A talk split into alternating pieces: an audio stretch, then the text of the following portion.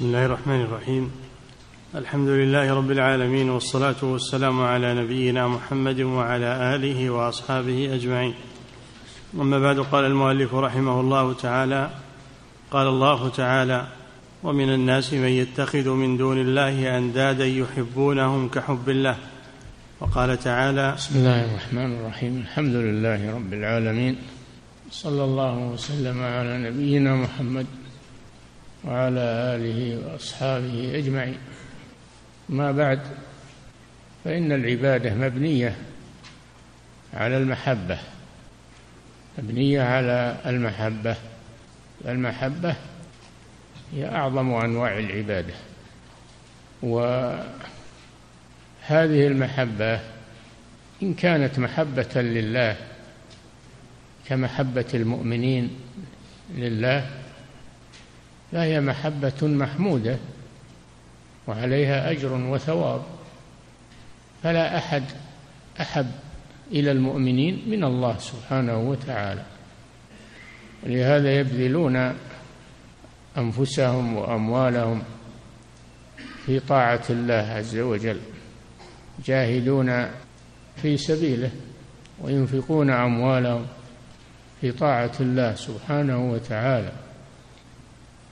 ويتبع محبة محبة الله محبة رسوله صلى الله عليه وسلم.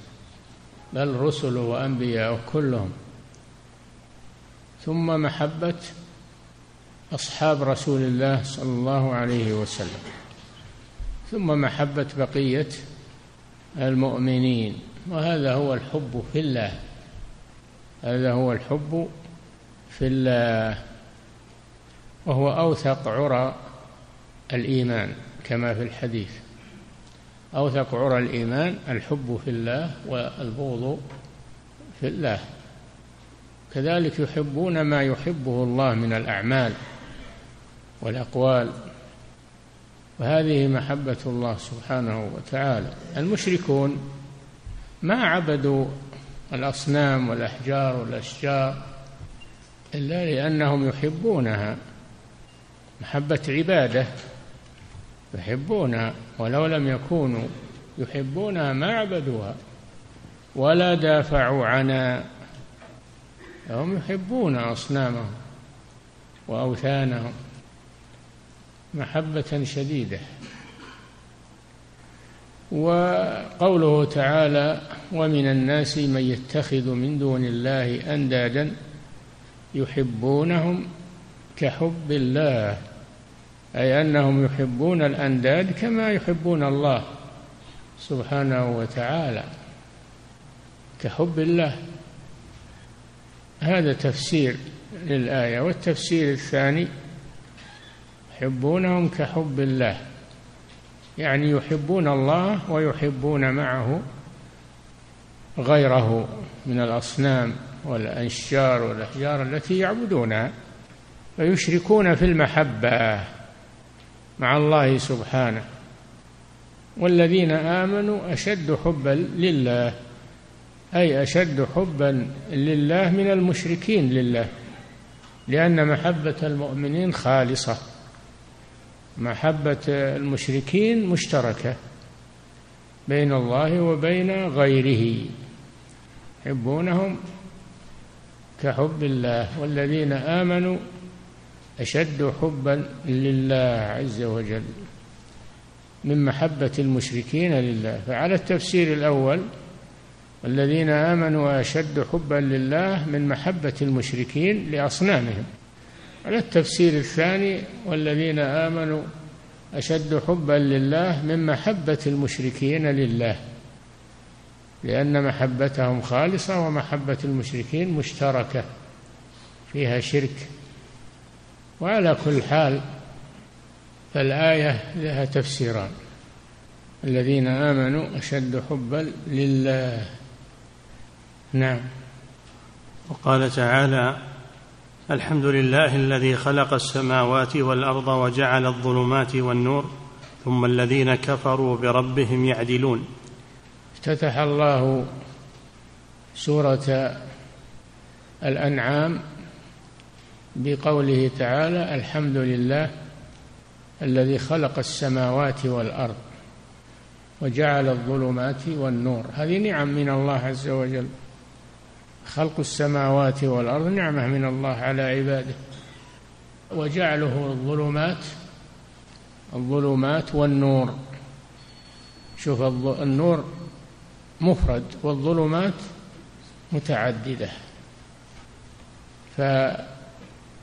فالظلمات كثيرة ومختلفة وأما النور فهو شيء واحد مثل الصراط صراط الله واحد وغيره من الطرق كثيرة ولا تتبعوا السبل تفرق بكم عن سبيله. خلق الظلمات خلق السماوات والأرض. وجعل الظلمات والنور في السماوات والأرض. وكذلك الظلمات والنور نور الإيمان في قلوب المؤمنين وظلمات الشرك والكفر في قلوب الكفار والمشركين. ظلمات ونور حسية وظلمات ونور معنوية.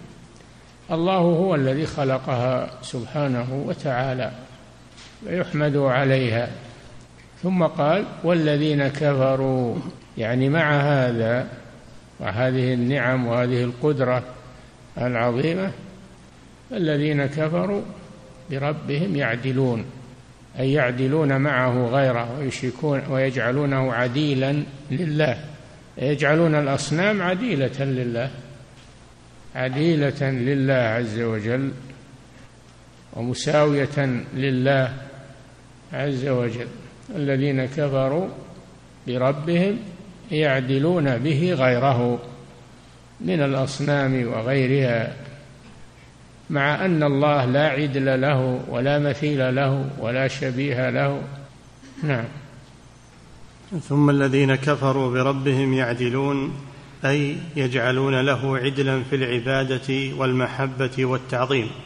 نعم. وهذه هي التسوية التي أثبتها المشركون بين الله وبين آلهتهم. والله إن كنا لفي ضلال مبين يقولون هذا في النار إذا دخلوا النار هم ومعبوداتهم. يقولون لمعبوداتهم تالله هذا هذا قسم تالله أي والله إن كنا في الدنيا لفي ضلال مبين. إذ نسويكم برب العالمين. إذ نسويكم برب العالمين. نجعلكم مساوين لرب العالمين. في العبادة. نعم. وهذه هي التسوية التي أثبتها المشركون بين الله وبين آلهتهم وعرفوا في النار أنها كانت ضلالا وباطلا. كنا لفي ضلال عرفوا ضلالهم. نعم. وعرفوا في النار أنها كانت ضلالا وباطلا فيقولون أو فيقولوا لآلهتهم وهم في النار معهم تالله إن كنا لفي ضلال مبين إذ نسويكم برب العالمين. هذا من باب التحسر والعياذ بالله. يتحسرون على ما حصل منهم. نعم. ومعلوم أنهم ما سووهم به في الذات والصفات والأفعال. سووهم به في العبادة والمحبة. ما سووهم به في أنهم يخلقون ويرزقون ويدبرون. هم يعترفون أن هذا لله وحده ولكنهم سووهم به في العبادة والمحبة. نعم. ومعلوم أنهم ما سووهم به في الذات والصفات والأفعال ولا قالوا إن آلهتهم خلقت السماوات والأرض وإنها تحيي وتميت وإنما سووها به في محبتهم لها وتعظيمهم لها نعم. وعبادتهم إياها كما ترى عليه أهل الإشراك ممن ينتسب إلى الإسلام. نعم من ينتسبون إلى الإسلام ويشركون بالله في عبادة الأولياء والصالحين. من القبورية وغيرهم هم ما اعتقدوا في هؤلاء أنهم يخلقون ويرزقون ويدبرون الأمر وإنما سووهم بالله في المحبة والعبادة. نعم. ومن العجب أنهم ينسبون أهل التوحيد إلى التنقص بالمشايخ والأنبياء والصالحين. أي نعم هم يقولون إذا أنكر أهل التوحيد عليهم الشرك إذا أنكروا عليهم الشرك قالوا أنتم تنقصتم الأولياء والصالحين. يعتبرون هذا عيبا في أهل التوحيد أنهم يتنقصون الأولياء والصالحين ولهذا لا يشركونهم مع الله عز وجل. لا يشركونهم مع الله. ولا ينظرون إلى أنهم تنقصوا الله. يقولون تنقصتم الأولياء والصالحين. ولا ينظرون أنهم هم تنقصوا الله عز وجل. فهذا من العجائب. تنقصون الله عز وجل. ويتهمون المؤمنين بأنهم يتنقصون الأولياء والصالحين لأنهم أنكروا عبادتهم مع الله. هذا من العجائب ومن التناقض. فأيهما أشد تنقص الله عز وجل أو تنقص المخلوق؟ مع أن الموحدين ما تنقصوا الأولياء والصالحين بل يحبونهم ويقتدون بهم. ما تنقصوهم لكنهم ما رفعوهم فوق منزلتهم. ما رفعوهم فوق منزلتهم وأعطوهم حق الله سبحانه وتعالى. هذا من العجائب التي لا تنقضي. نعم. ومن العجب أنهم ينسبون أهل التوحيد إلى التنقص بالمشايخ والأنبياء والصالحين وما ذنبهم إلا أن قالوا إنهم عبيد. إلا أن الأولياء والصالحين عبيد. هم يقولون لا ما هم بعبيد. هم أولياء وصالحين ولهم اتصال بالله ويشفعون لنا ويقضون حوائجنا وما أشبه ذلك من الخرافات. نعم. وما ذنبهم إلا أن قالوا إنهم عبيد لا يملكون لأنفسهم ولا لغيرهم ضرا ولا نفعا. نعم هم عبيد ضعفاء الأولياء والصالحون عبيد ضعفاء لا يملكون لأنفسهم فضلا عن أن يملكوا لغيرهم ضرا ولا نفعا. بل إنهم ميتون وانتهت أعمالهم انقطعت أعمالهم وميتون بحاجة إلى من يدعو لهم ويستغفر لهم هم بحاجة إلى هذا. فليسوا يقدرون على شيء. حتى ما كانوا يقدرون عليه في الدنيا انقطع صاروا ما يقدرون على شيء. ولكن أين العقول والمدارك والإيمان؟ يقضى على المرء في أيام محنته حتى يرى حسنا ما ليس بالحسن. نعم. وما ذنبهم إلا أن قالوا إنهم عبيد لا يملكون لأنفسهم ولا لغيرهم. ضرا ولا نفعا ولا موتا ولا حياة ولا نشورا. خصوصا الأموات منهم ما ما يملكون شيء.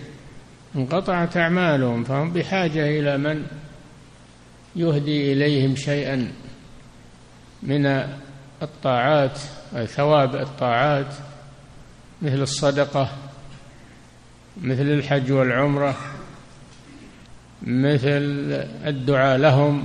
والاستغفار لهم بحاجة إلى هذا. نعم. لا يملكون لأنفسهم ولا لغيرهم ضرا ولا نفعا ولا موتا ولا حياة ولا نشورا. اتخذوا من دونه أولياء لا يملكون لأنفسهم نفعا ولا ضرا ولا موتا ولا حياة ولا نشورا. نعم. وإنهم لا يشفعون لعابديهم أبدا بل قد حرم الله شفاعتهم لهم ولا يشفعون نعم. حتى الشفاعة الشفاعة حق. الشفاعة حق ثابتة لكنها لا بد لها من شرطين. تكون بإذن الله يأذن الله للشافع أن يشفع وأن تكون في أهل التوحيد في عصاة الموحدين. ولا يشفعون إلا لمن ارتضى وهم أهل التوحيد. إذا كان عندهم ذنوب أو سيئات دون الشرك فإنهم تنفعهم الشفاعة بإذن الله. وأما المشركون فليس فيهم شفاعة. ما للظالمين من حميم ولا شفيع يطاع. ما كان للنبي والذين آمنوا أن يستغفروا للمشركين ولو كانوا لي قربى. من بعد ما تبين لهم أنهم أصحاب الجحيم. وقال في آخر سورة القيامة فما تنفعهم شفاعة الشافعين؟ ما سلككم في سقر؟ يسألونهم ما الذي أدخلهم النار؟ قالوا لم نكن من المصلين ولم نكن نطعم المسكين يعني ما نؤدي الزكاة ولم نكن نطعم المسكين وكنا نخوض مع الخائضين. من غير دليل ومن غير برهان نخوض مع الخائضين. وكنا نكذب بيوم الدين. جرائم عظيمة. قال الله جل وعلا فما تنفعهم شفاعة الشافعين. فالذين يدعون الموتى ويستغيثون بهم مشركون. وهم يقولون يشفعون لنا. هؤلاء شفعاؤنا عند الله. هم لا يشفعون لهم لأن هؤلاء مشركون. ما يشفعون للمشرك الذي يدعو غير الله. ويذبح لغير الله وينذر لغير الله هذا مشرك. ما تنفعه شفاعة الشافعين لأن الشفاعة لأهل التوحيد خاصة ولا يشفعون إلا لمن ارتضى. وكم من ملك في السماوات لا تغني شفاعتهم شيئا إلا من بعد أن يأذن الله لمن يشاء ويرضى. هذا شرطين يأذن الله لمن يشاء هذا شرط. ويرضى. عن المشفوع فيه يرضى يعني عن المشفوع فيه وهو لا يرضى عن المشركين. نعم. وإنهم لا يشفعون لعابديهم ابدا بل قد حرم الله شفاعتهم لهم ولا يشفعون لأهل التوحيد إلا بعد إذن الله لهم في الشفاعة. أي نعم بالشرطين أن يأذن الله لهم بالشفاعة وأن يكون المشفوع فيه من أهل التوحيد. أما المشرك فلا تنفعه الشفاعة. نعم. فليس لهم من الأمر شيء. نعم. بل الأمر كله لله. وهؤلاء الأولياء والصالحون ليس لهم من الأمر شيء. الأمر كله لله سبحانه وتعالى. حتى الرسول قال الله له ليس لك من الأمر شيء. الأمر كله لله سبحانه وتعالى. هم يقولون لا لهم أمر يتصرفون في الكون. يتصرفون في الكون ويعملون كذا. هذا باطل كله. الرسول صلى الله عليه وسلم قال الله لا ليس لك من الأمر شيء. نعم. ويقول قل إني لا أملك لكم ضرا ولا رشدا. قل إني لن يجيرني من الله أحد ولن أجد من دونه ملتحدا. هكذا أمر الله رسوله أن يقول للمشركين. نعم. قل لا أملك لنفسي ضر نفعا ولا ضرا إلا ما شاء الله. ولو كنت أعلم الغيب لاستكثرت من الخير وما مسني السوء إن أنا إلا نذير وبشير لقوم يؤمنون. نعم. فإذا كان الرسول لا يملك شيئا فكيف بغيره من هؤلاء الأولياء والصالحين الذين يزعمون أنهم بيدهم الأمر وأنهم يتصرفون مع الله عز وجل. نعم. بل الأمر كله لله والشفاعة كلها له سبحانه. قل لله الشفاعة جميعا. الشفاعة كلها لله ما لأحد فيها شيء إلا بعد إذن الله عز وجل. نعم. والشفاعة كلها له سبحانه والولاية له. نعم. فليس لخلقه من دونه ولي ولا شفيع. الولاية وهي المحبة والنصرة والتأييد كلها لله عز وجل. هنالك الولاية لله حق هو خير ثوابا وخير عقبا. فلا يكون وليا إلا من جعل الله له الولاية. نعم. فالشرك والتعطيل مبنيان على سوء الظن بالله. الشرك وهو عبادة غير الله مع الله. هذا الشرك. عبادة غيره معه. أما التعطيل فهو الإلحاد الذي لا يقر بالله مثل الدهريين. هذا يسمى تعطيل. تعطيل للرب سبحانه تعطيل للربوبية. ويقولون هي الطبيعة ما هنا غير الطبيعة. هي الدنيا ما يهلكنا إلا الدهر. نموت ونحيا وما يهلكنا إلا الدهر. هذا هو الإلحاد والعياذ بالله وهذا هو التعطيل لأنهم عطلوا الكون من خالقه سبحانه وتعالى. نعم. فالشرك والتعطيل مبنيان على سوء الظن بالله. إي نعم. اساءوا الظن بالله فأشركوا وعطلوا. نعم. ولهذا قال إمام الحنفاء عليه السلام لخصمائه من هو إبراهيم عليه السلام. إمام الحنفاء هو إبراهيم. إمام الحنفاء أي إمام الموحدين. نعم. ولهذا قال إمام الحنفاء عليه السلام لخصمائه من المشركين أئفكا آلهة دون الله تريدون؟ فما ظنكم برب العالمين؟ أئفكا آلهة دون الله. تريدون وتعبدونها هذا سوء ظن برب العالمين. فالمشرك يسيء الظن بالله عز وجل. ولو أحسن الظن بالله ما أشرك. نعم ف والله جل وعلا يقول لأهل النار وذلكم ظنكم الذي ظننتم بربكم أرداكم فأصبحتم من الخاسرين. ظنوا بالله ظن السوء. نعم. أئفكا آلهة دون الله تريدون فما ظنكم برب العالمين؟ وإن كان المعنى؟ هذا استنكار يعني فما ظنكم؟ ما هو هذا الظن الذي ظننتم برب العالمين وتنقصتموه حتى أشركتم به؟ ظننتم بالله غير الحق. نعم. وإن كان المعنى ما ظنكم به أن يعاملكم ويجازيكم به؟ وقد عبدتم معه غيره وجعلتم له ندا. فأنت تجد تحت نعم هذا يعني سواء فسر الظن برب العالمين بأنه سوء الظن بالله وأنه لا يقدر ولا يرحم ولا ينعم أو سوء الظن بالله عز وجل على المعنى الثاني. ما ظنكم؟ يكون هذا استفهام. ما ظنكم برب العالمين أن يفعل بكم؟ وقد أشركتم به وكفرتم به. نعم. وإن كان المعنى ما ظنكم به أن يعاملكم ويجازيكم به وقد عبدتم معه غيره وجعلتم له ندا فأنت تجد تحت هذا التهديد ما ظننتم بربكم من السوء حتى عبدتم معه غيره. نعم. فإن المشرك إما أن يظن أن الله سبحانه يحتاج إلى من يدبر أمر العالم معه. فإن المشرك إما أن يظن أن الله سبحانه يحتاج إلى من يدبر أمر العالم معه من وزير أو ظهير أو عون. وهذا أعظم التنقيص لمن هو غني عن كل ما سواه بذاته. نعم. وكل ما سواه فقير إليه بذاته.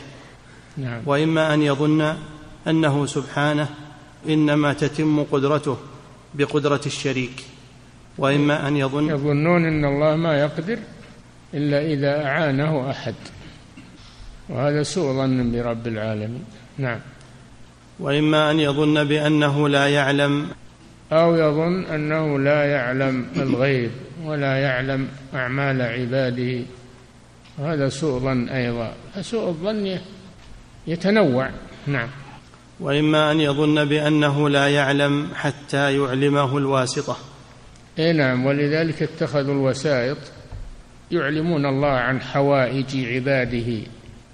وهذا سوء ظن بالله أنه لا يعلم حوائج عباده ولا يقدر على إعانتهم. هذا سوء ظن بالله عز وجل. لذلك لما ظنوا أنه ما يعلم حوائجهم جعلوا وسائط يذكرون الله ويخبرونه عن حوائج عباده كما يكون ذلك عند ملوك الدنيا. ملوك الدنيا ما يدرون عن حوائج الرعية حتى يبلغوا عنها. وأما الله جل وعلا فإنه يعلم حوائج عباده فلا يحتاج إلى من يخبره بذلك. نعم. وإما أن يظن بأنه لا يعلم حتى يعلمه الواسطة أو لا يرحم. حتى تجعله الواسطة يرحم. نعم أو يظن أن الله لا يرحم حتى يجيه واسطة ياثر عليه. ياثر عليه مثل ما عند الملوك ياثر عليهم إلى تكلم معهم ورققهم بالمواعظ. الله جل وعلا يريد أن يرحم عباده. الله يريد أن يرحم عباده لكن العباد هم الذين يحجبون الرحمة عنهم بأفعالهم وإلا فالله يريد أن يرحم عباده ما يفعل الله بعذابكم إن شكرتم وآمنتم وكان الله شاكرا عليما. نعم. أو لا يرحم حتى تجعله الواسطة يرحم. يعني تؤثر عليه. نعم. أو لا يكفي وحده. أو أنه بحاجة إلى من يعينه. يتخذون الشركاء يعينون الله عز وجل على قضاء حوائج العباد. نعم. أو لا يفعل ما يريد بالعبد حتى يشفع عنده بالواسطة. نعم. كما يشفع المخلوق عند المخلوق. إيه نعم. كما يشفع الوزراء والوسائط عند الملوك أو عند الأغنياء أو عند من عندهم حوائج الناس. يحتاجون إلى ولهذا قال من ي... قال جل وعلا من يشفع شفاعة حسنة كن له نصيب منها قال النبي صلى الله عليه وسلم اشفعوا تؤجروا فالشفاعة عند الخلق في حوائج الناس هذه محمودة وفيها أجر. نعم. كما يشفع المخلوق عند المخلوق فيحتاج أن يقبل شفاعته لحاجته إلى الشافع. نعم والمخلوق يشفع الشافع في صاحب الحاجة إما لأنه محتاج إليه ويتألفه يكون كاتبا عنده وزيرا عنده ولو لم يجبه يمكن ينفر ولا يخدم الملك أو الرئيس أو من عنده ولاية.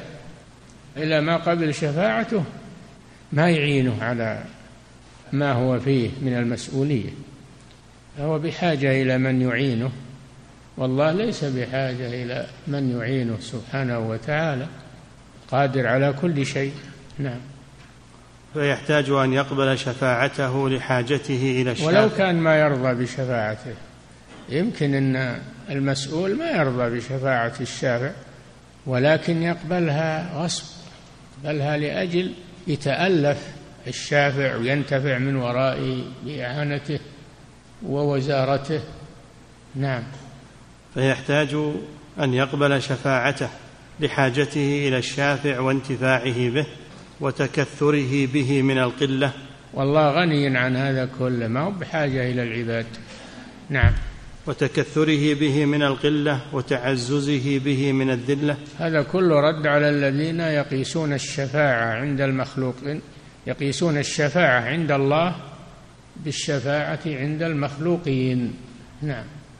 أو لا يجيب دعاء عباده حتى يسأل الواسطة أن ترفع تلك الحاجات إليه. وهو يقول جل وعلا ادعوني أستجب لكم. ما قال ادعوني بواسطة فلان ولا علان. قال ادعوني أستجب لكم.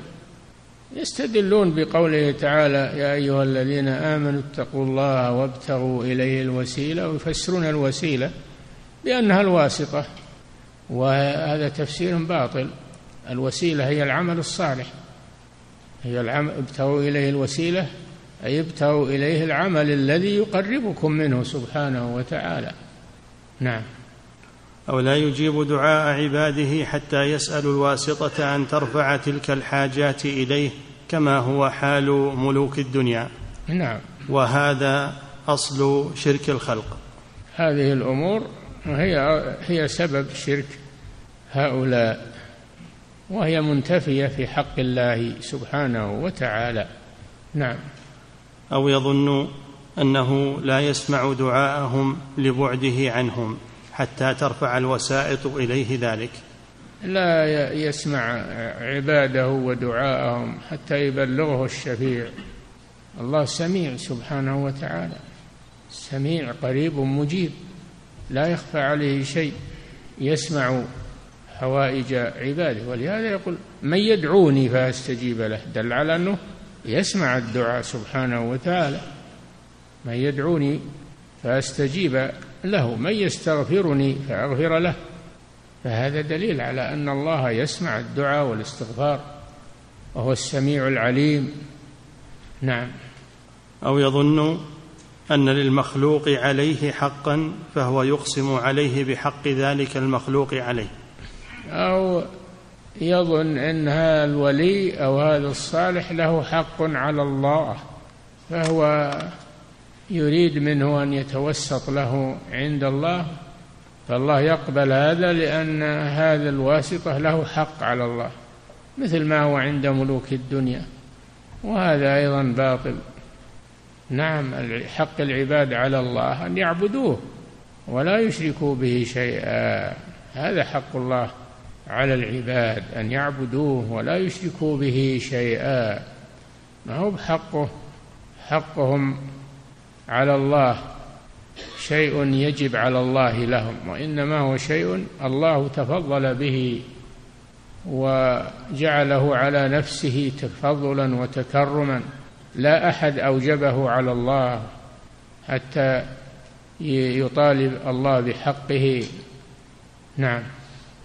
أو يظن أن للمخلوق عليه حقا فهو يقسم عليه بحق ذلك المخلوق عليه ويتوسل إليه بذلك المخلوق. لا يقول أسألك بحق فلان. ما للمخلوق حق واجب على الله سبحانه؟ ما للعباد عليه حق واجب؟ كلا ولا عمل لديه ضائع. إن عذبوا فبعدله أو نعموا فبفضله وهو الكريم الواسع. فالعباد ليس لهم حق اوجبوه على الله مثل ما يوجب المخلوق على المخلوق. إنما هو حق أوجبه على نفسه تفضل به ووعد به سبحانه ولا يخلف وعده. نعم. فهو يقسم عليه بحق ذلك المخلوق عليه ويتوسل إليه بذلك المخلوق كما يتوسل الناس إلى الأكابر والملوك بمن يعز عليهم ولا يمكنهم مخالفته. نعم. أو جاه المخلوق بجاه فلان بجاه محمد هذا باطل. هذا كله باطل. لا يدعى الله بجاه أحد. وإن كان قد يكون للمخلوق جاه وكان عند الله وجيها وجيها عند الله مثل عيسى عليه السلام وموسى ومحمد صلى الله عليه وسلم.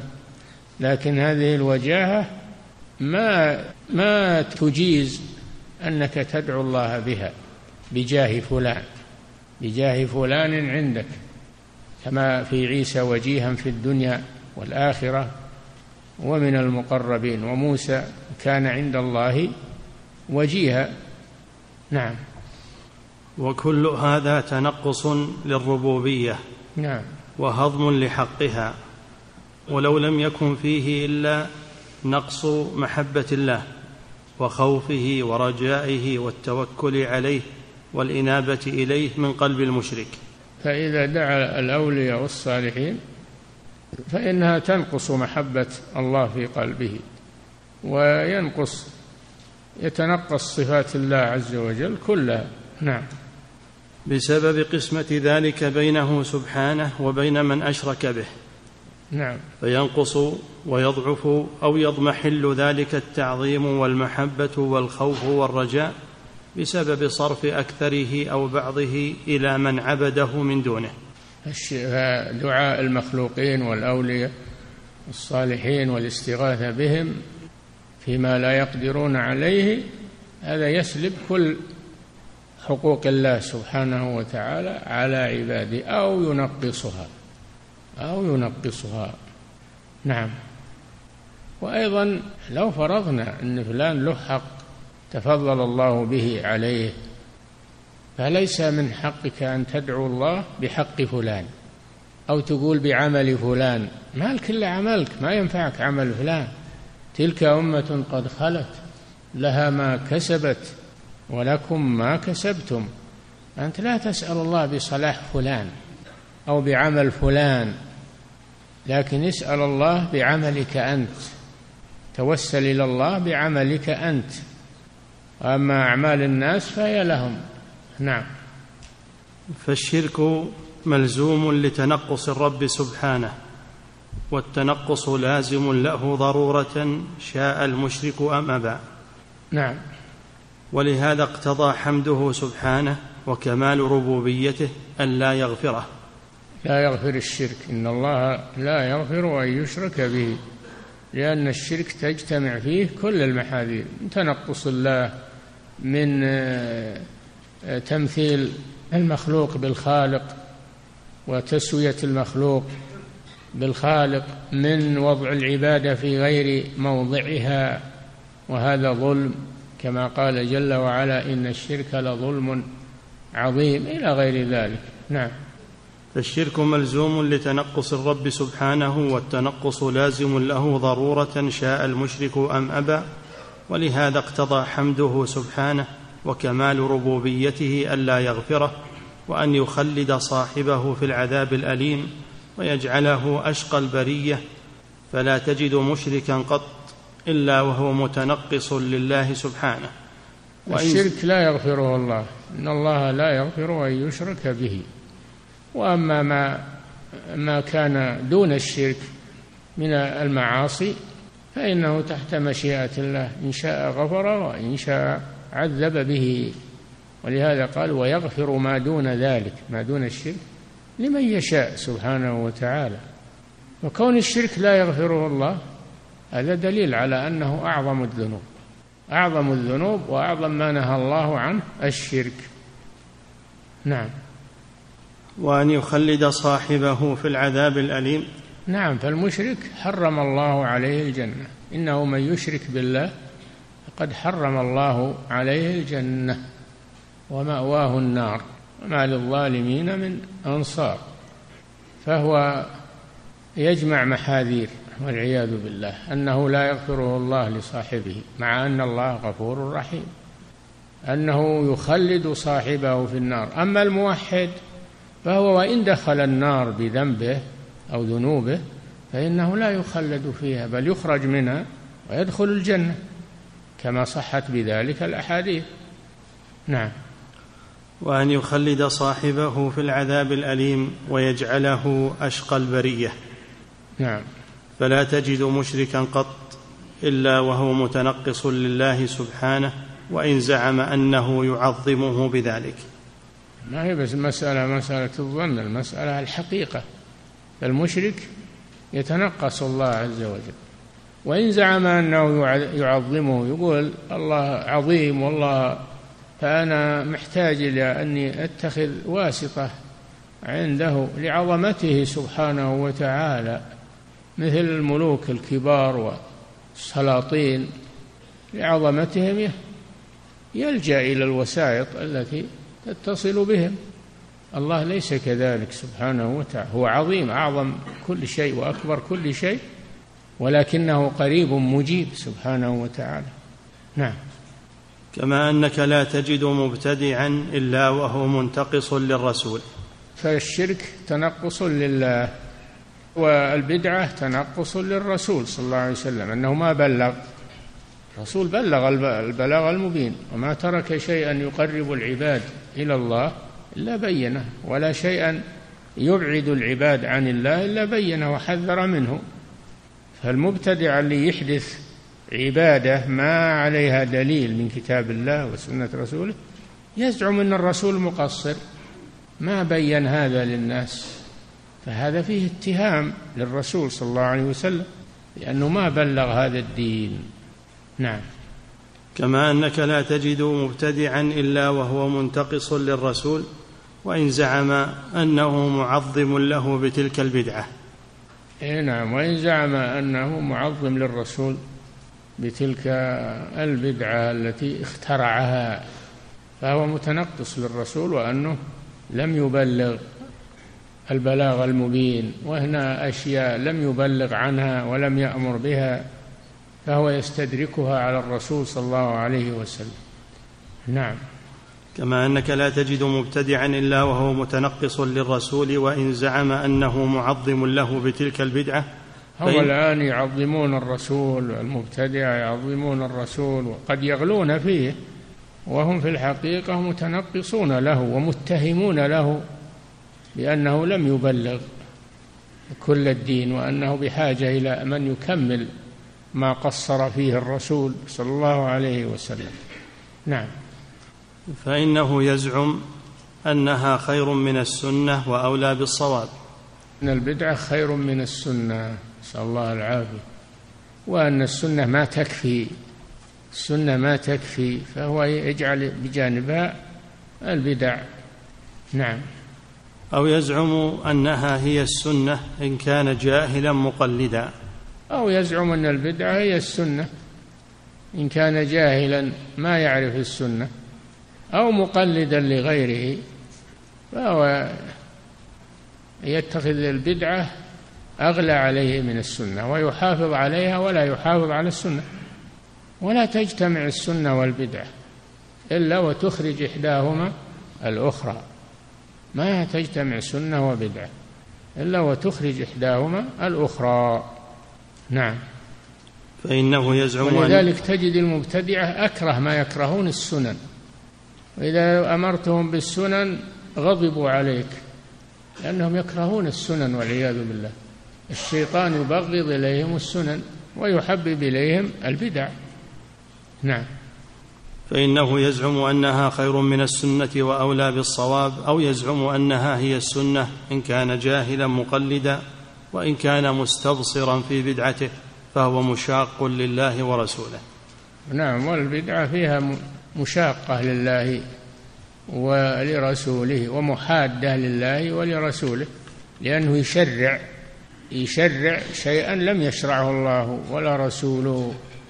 هذه محادة لله ولرسوله. نعم. فالمتنقصون المنقوصون عند الله ورسوله. أم لهم شركاء شرعوا لهم من الدين ما لم يأذن به الله. المشرع هو الله والرسول مبلغ عن الله. تشريع حق لله ما لأحد حق أنه يشرع. نعم. فالمتنقصون المنقوصون عند الله ورسوله وأوليائه هم أهل الشرك والبدعة. ما في شك إنهم هم الناقصون وهم المبغوضون والممقوتون عند الله وعند خلقه. نعم. ولا سيما من بنى دينه على أن كلام الله ورسوله أدلة لفظية لا تفيد اليقين. كما عليه علماء الكلام علماء المنطق اللي يسمون أدلة المنطق وعلم الكلام يقينية. براهين يسمون الكتاب والسنة ادله سمعية تفيد الظن ما تفيد اليقين. نعم هذه بدعة.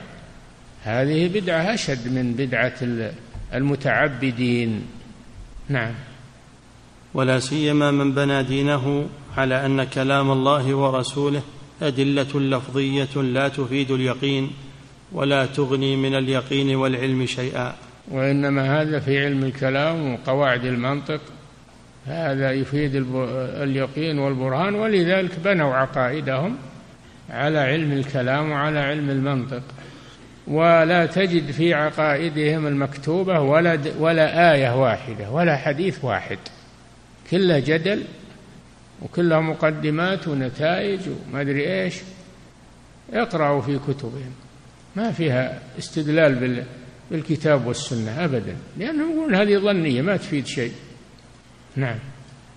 لا سيما من بنى دينه على أن كلام الله ورسوله أدلة لفظية لا تفيد اليقين ولا تغني من اليقين والعلم شيئا. نعم. فيا لله للمسلمين. أي شيء فاته؟ فيا لله. فيا لله للمسلمين. استغاثة يستغيث بالله. ابن القيم يستغيث بالله من هذا العمل. نعم. فيا لله للمسلمين أي شيء فات هذا من التنقص؟ أي شيء أعظم من هذا التنقص؟ وهم يزعمون أنه تعظيم لله عز وجل. نعم. وكذلك من نفى صفات الكمال عن الرب تعالى. يكفي نقف عند هذا. نعم. فضيلة الشيخ وفقكم الله يقول هل إذا أديت الواجبات الشرعية وتركت المحرمات. أكون قد حققت محبة الله أم أن المحبة شيء قلبي كالعشق؟ المحبة تزيد وتنقص تزيد وتنقص. والذي يؤدي الواجبات ويتجنب المحرمات ويقتصر على هذا هذا يقال له المقتصد هذا مقتصد. والذي يؤدي الواجبات والمستحبات ويتجنب المحرمات والمكروهات هذا أعلى منه. فمنهم ظالم لنفسه هذا العاصي ومنهم مقتصد ومنهم سابق بالخيرات بإذن الله. سابق هذا السابق. السابقون والسابقون السابقون أولئك المقربون. نعم. المؤمنون على ثلاث درجات. ظالم لنفسه ومقتصد وسابق بالخيرات كما في الآية ثم أورثنا الكتاب الذين اصطفينا من عبادنا يعني القرآن ومن عبادنا يعني هذه الأمة المحمد. فمنهم ظالم لنفسه وهو العاصي الذي معصيته دون الشرك. هذا ظالم لنفسه. ومنهم مقتصد وهو الذي ليس عنده معاصي ولكنه اقتصر على الواجبات وترك المحرمات فقط. هذا مقتصد. والسابق بالخيرات هذا أعلى الدرجات ونسأل الله من فضله. نعم. فضيلة الشيخ وفقكم الله كيف نفرق بين المحبة الطبيعية والمحبة الدينية الشرعية؟ التفريق واضح يا أخي. المحبة الطبيعية ما يؤاخذ عليها. تحب أولادك تحب المال تحب الأشخاص الذين يحسنون إليك؟ هذه محبة طبيعية ما فيها أجر ولا فيها ولا فيها إثم. أما محبة الله هذه عبادة ما هي, طبيعية هذه عبادة. يبنى على محبة الله يبنى عليها العمل الصالح يبنى عليها التوحيد وهكذا. نعم. فضيلة الشيخ وفقكم الله يقول أحد الإخوان كان يعظ فقال مقامات العبودية ثلاث. ثلاثة هي نعم. المحبة لله أولا ثانيا الخوف من الله ثالثا الرجاء لله. لا تصح العبادة إلا إذا حقق هذه المقامات الثلاث. فهل كلامه هذا صحيح؟ هذا صحيح ولكنه فيه نقص لأن العبادة أنواع كثيرة. ما هي بالمحبة والخوف والرجاء فقط. كل أنواع العبادة كثيرة. ما هي مقصورة على هذا. ولو قرأتم أو قد قرأتموها رسالة العبودية شيخ الإسلام بن تيمية. تبين لكم هذا. نعم. فضيلة الشيخ. ولهذا يقول العبادة اسم جامع لكل ما يحبه الله ويرضاه من الأعمال والأقوال الظاهرة والباطنة. كل ما يحبه الله فهو من العبادة. نعم. فضيلة الشيخ وفقكم الله يقول هل يدخل في الشفاعة من وحد الله سبحانه لكنه لم يصلي تاركا للصلاة كسلا وتهاونا؟ هذا ما وحد الله عز وجل ولا تنفعه لا إله إلا الله حتى يقيم الصلاة ويأتي ببقية أركان الإسلام وإلا إذا قال لا إله إلا الله وهو لا يصلي هذا ليس بمسلم. ولا تنفعه لا إله إلا الله لأنه لم يعمل بمقتضاها لم يعرف معناها ولم يعمل بمقتضاها وإنما اقتصر على مجرد اللفظ. هذا لا تفيده لا إله إلا الله شيئا. نعم. فضيلة الشيخ وفقكم الله كيف يكون المشرك متنقصا لعظمة الله في ربوبيته وإلهيته؟ مع أن الله سبحانه لا يضره شيء. يضره هو هذا تنقص في حقه هو يضره. هو أما الله ما ضر ما يضره. لكنه يضر نفسه بهذا التنقص. يرجع الضرر عليه هو. نعم. فضيلة الشيخ وفقكم الله يقول هل لي أن أسمي من أحبه في الله؟ أن أسميه خليلي؟ نعم لا بأس. تقول خليلي فلان. وأما خليل الله ما ما يتخذ من الخلق خليلا. ما يتخذ من الخلق خليلا. والخلة ما حصلت إلا لاثنين محمد صلى الله عليه وسلم وإبراهيم عليه الصلاة والسلام. ولهذا يقول صلى الله عليه وسلم لو كنت متخذا من أهل الأرض خليلا لاتخذت أبا بكر خليلا. ليه؟ لأن الخلة لا تقبل الشركة. نعم. فضيلة الشيخ ولهذا يقولون إن إبراهيم خليل الله لما رزق بإسماعيل على الكبر صار يحب إسماعيل. فلما أحب إسماعيل محبة شديدة الله أراد أن يمتحنه فأمره بذبحه فبادر بالامتثال. فصار مخلصا لله عز وجل. وفدى الله إسماعيل من الذبح وحصل لإبراهيم صدقت الرؤيا.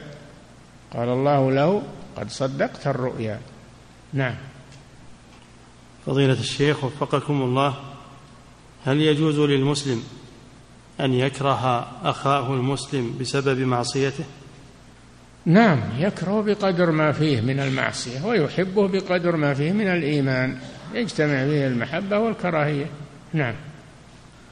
فضيلة الشيخ وفقكم الله هذا سائل من خارج هذه البلاد يقول إننا في غرب أفريقيا عندنا أناس يتبركون بالقبور ويضعون الأموال عليها. فإذا عثرت على هذا المال عند هذا القبر فماذا أصنع به؟ المال هذا يؤخذ ولا يترك يتلف ويصرف في المصالح المسلمين. يصرف في مصالح المسلمين. كما أفتى شيخ الإسلام ابن تيمية رحمه الله بأن الأوقاف التي على القبور أنها تصرف في مصالح المسلمين. نعم.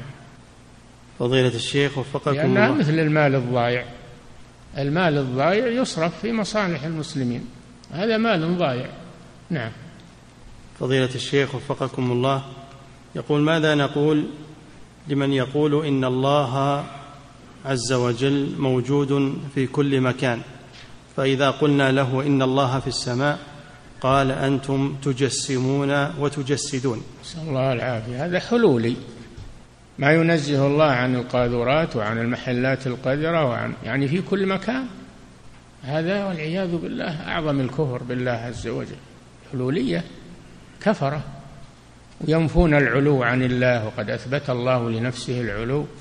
نسأل الله العافية. نعم. فضيلة الشيخ وفقكم الله هل الدعاء بهذه الصيغة جائز؟ اللهم يا عالما بحالي كفاك عن سؤالي. لا هذا ما يجوز. هذا ما يجوز. هذا طريقة اللي ينكرون الدعاء. يقولون ما الدعاء ما له قيمة. إن كان الله مقدر لك الخير سيأتيك أو مقدر لك الشر سيأتيك ولا فائدة بالدعاء هذا قول الصوفية الغلاة. هذا كلام باطل. الله جل وعلا وإن كان يعلم بحالك لكنه أمرك بالدعاء. الدعاء عبادة. الدعاء هو العبادة كما في الحديث. أعظم أنواع العبادة الدعاء. هم يعطلون الدعاء والعياذ بالله. نعم. يعني وينسبون إلى إلى إبراهيم عليه السلام وهو محذوف في المنجنيق إلى النار فاعترضه جبريل في الهوى وأمره أن يدعو الله. يزعمون أن إبراهيم قال كفى عن سؤالي علمه بحالي. هذا كذب والعياذ بالله. هذا كذب على إبراهيم عليه السلام. نعم. فالله يعلم سبحانه ومع هذا أمرنا بالدعاء. نعم. فضيلة الشيخ وفقكم الله يقول هل لي أن أتوسل والله قدر الخير والشر ومع هذا أمرنا بالدعاء. نعم. فضيلة الشيخ وفقكم الله يقول هل لي أن أتوسل في دعائي بالرسول صلى الله عليه وسلم وبالصالحين؟ لا هذا بدعة. ما يجوز أن توسل بمخلوق. توسل بأسماء الله وصفاته. ولله الأسماء الحسنى فادعوه بها. توسل بأعمالك الصالحة أيضا. أعمالك الصالحة توسل بها. هذا مشروع أيضا. أما التوسل بالمخلوقين إلى الله هذا لا يجوز. نعم. ثم يقول حفظك الله وهل إذا فقدت شيئا هل لي أن أقول يا عباد الله دلوني عليها وهل ورد في ذلك أثر؟ ورد في هذا حديث يا عباد الله احبسوا. إذا شردت دابة الدابة تقول يا عباد الله احبسوا. والحديث فيه كلام لأهل العلم ولا يجوز الاستغاثة بالغائبين ولا بالجن. ما يجوز هذا. نعم. فضيلة الشيخ وفقكم الله. يقول هل القول على الله سبحانه وتعالى بغير علم هو شرك أكبر فوق الشرك أشد من الشرك.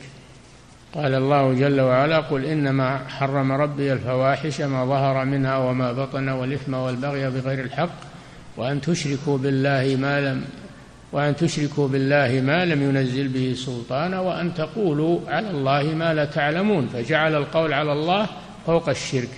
القول على الله بغير علم فوق الشرك.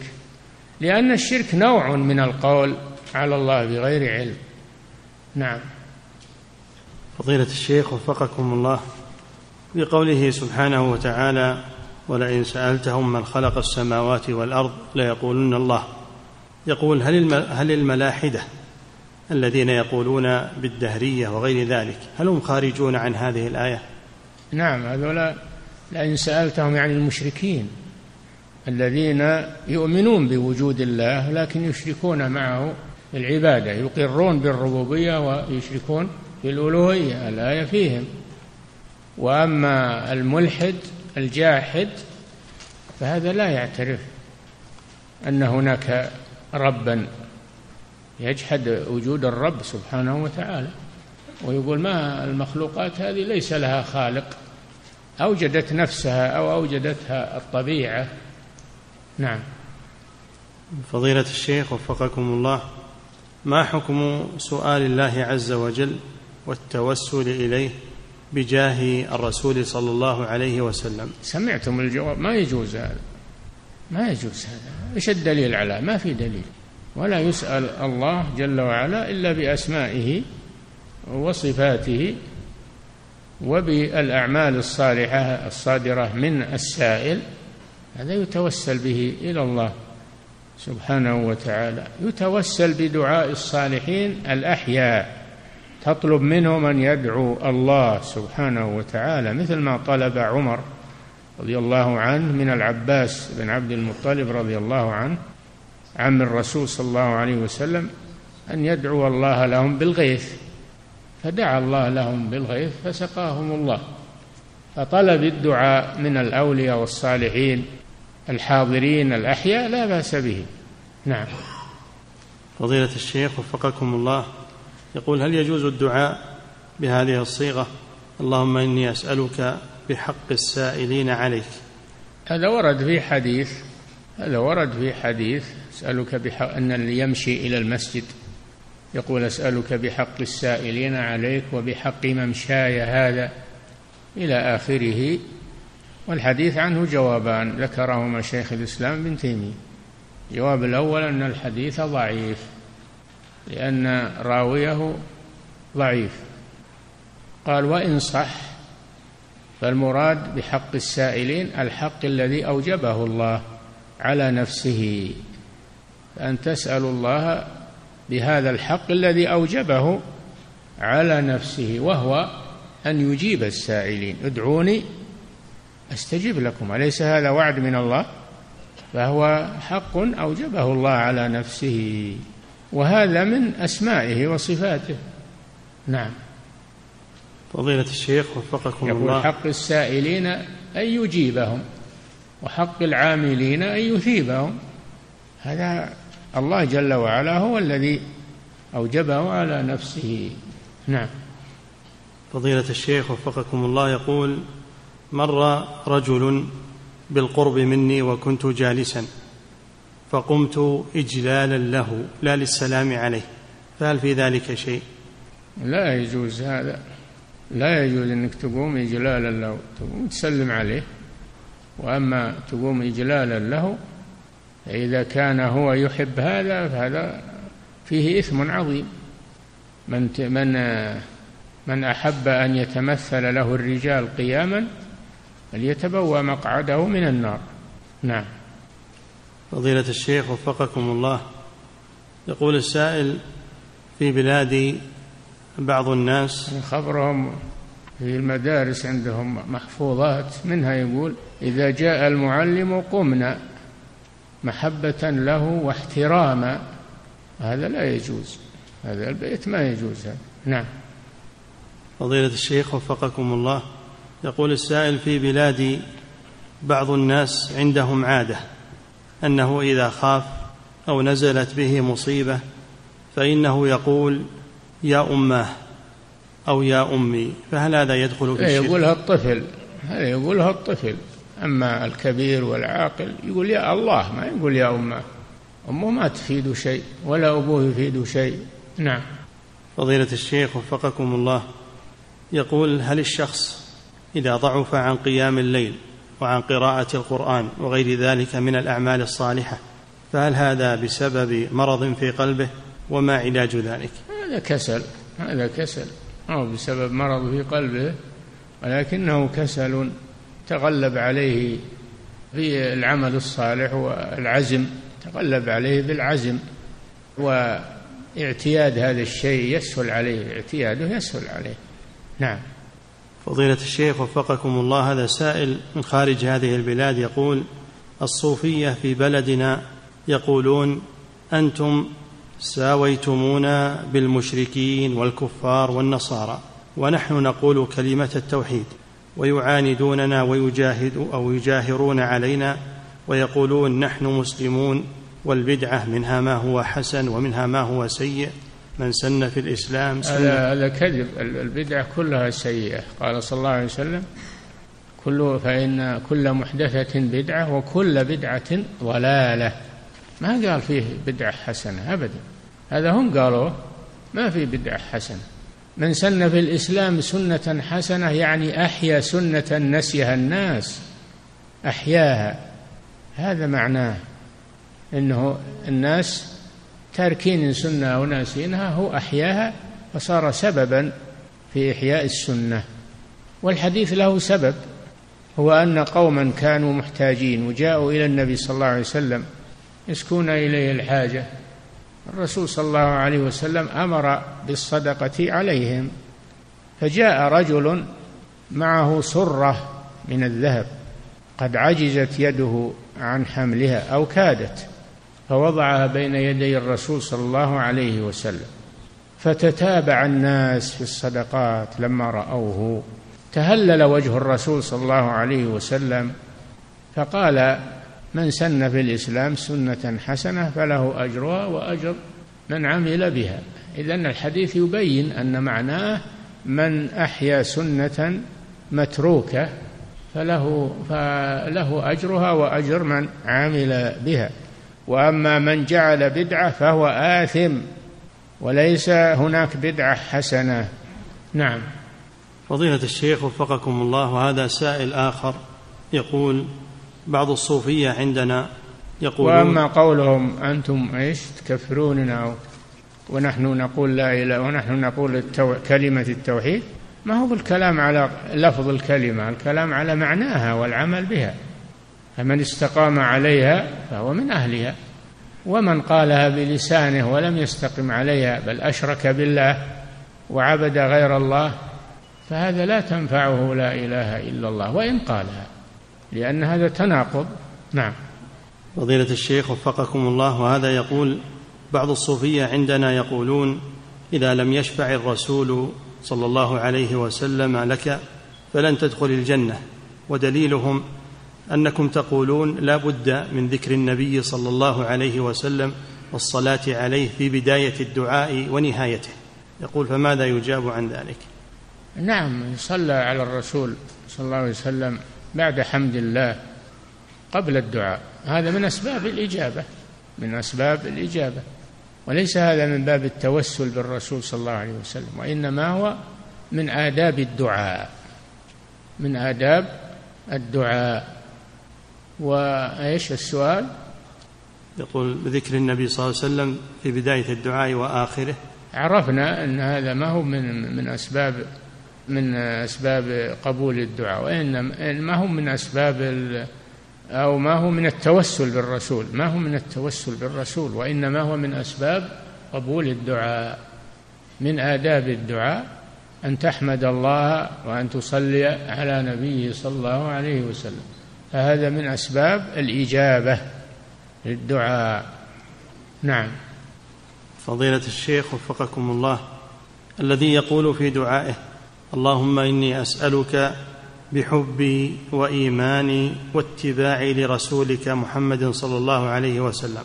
هذا زين هذا توسل بالعمل لأن محبة الرسول عمل عمل صالح. فالتوسل بالأعمال الصالحة التي تعملها أنت ما هو اللي يعملها غيرك. اللي تعملها أنت هذا توسل مشروع. نعم ربنا آمنا بما أنزلت واتبعنا الرسول.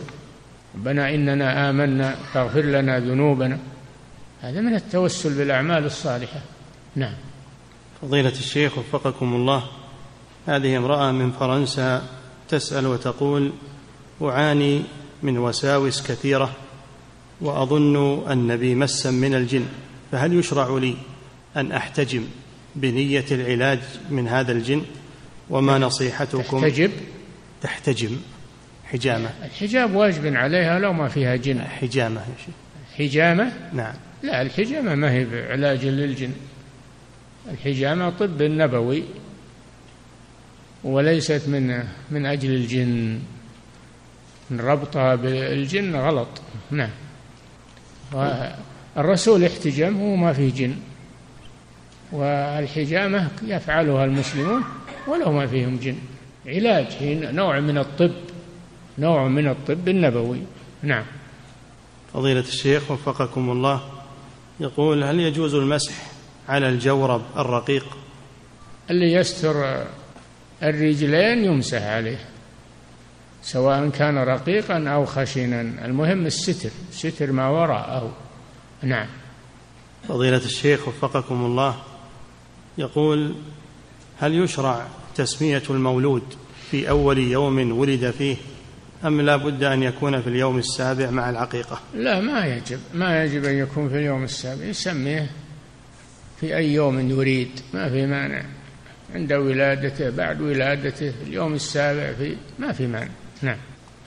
فضيلة الشيخ وفقكم الله امرأة خافت على نفسها وعلى جنينها فلم تصم الأيام الأربع الأول من رمضان. نعم. فهل يلزمها مع القضاء إطعام إذا كانت خافت على نفسها وعلى حملها فليس عليها إلا القضاء. نعم. فضيلة الشيخ وفقكم الله إعفاء اللحية. إعفاء اللحية هل هو واجب أم سنة؟ واجب بأمر الرسول صلى الله عليه وسلم. أعفوا اللحى والأمر يفيد الوجوب. ما الذي يصرفه عن الوجوب؟ لا بد من دليل. ما في دليل. فالإعفاء إعفاء اللحى واجب لأمر الرسول صلى الله عليه وسلم به. الحديث الصحيح بل في أحاديث كثيرة في الصحاح. نعم.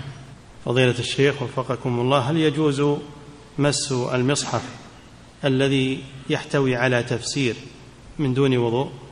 إذا كان المصحف في الوسط على شكل يعني صفحات مصحف هذا لا يمس لأنه مصحف والتفسير في هوامشه يسمى مصحف هذا. أما إذا كان تفسير الآيات يأتي بعد كل آية ولا يجعل برواز للصفحات فهذا لا بأس به لأنه كتاب تفسير ما هو مصحف. نعم. فضيلة الشيخ وفقكم الله يقول السائل في يوم الجمعة إذا وضعت سجادتي بعد صلاة الفجر في الصف الأول ثم جلست وبعد طلوع الشمس ذهبت إلى البيت واغتسلت ثم رجعت إلى المسجد مباشرة. لا بأس بذلك لأنك خرجت لحاجة وتريد العود إلى المسجد لا بأس بذلك. لكن اللي يخرج ينام ولا يخرج يبيع ويشري ولا آه، يخرج للنزهة هذا ما يحتج المسجد عن الناس. نعم. مؤسسة الدعوة الخيرية الدعوة إلى الله هدفنا والتقنية الحديثة وسيلتنا.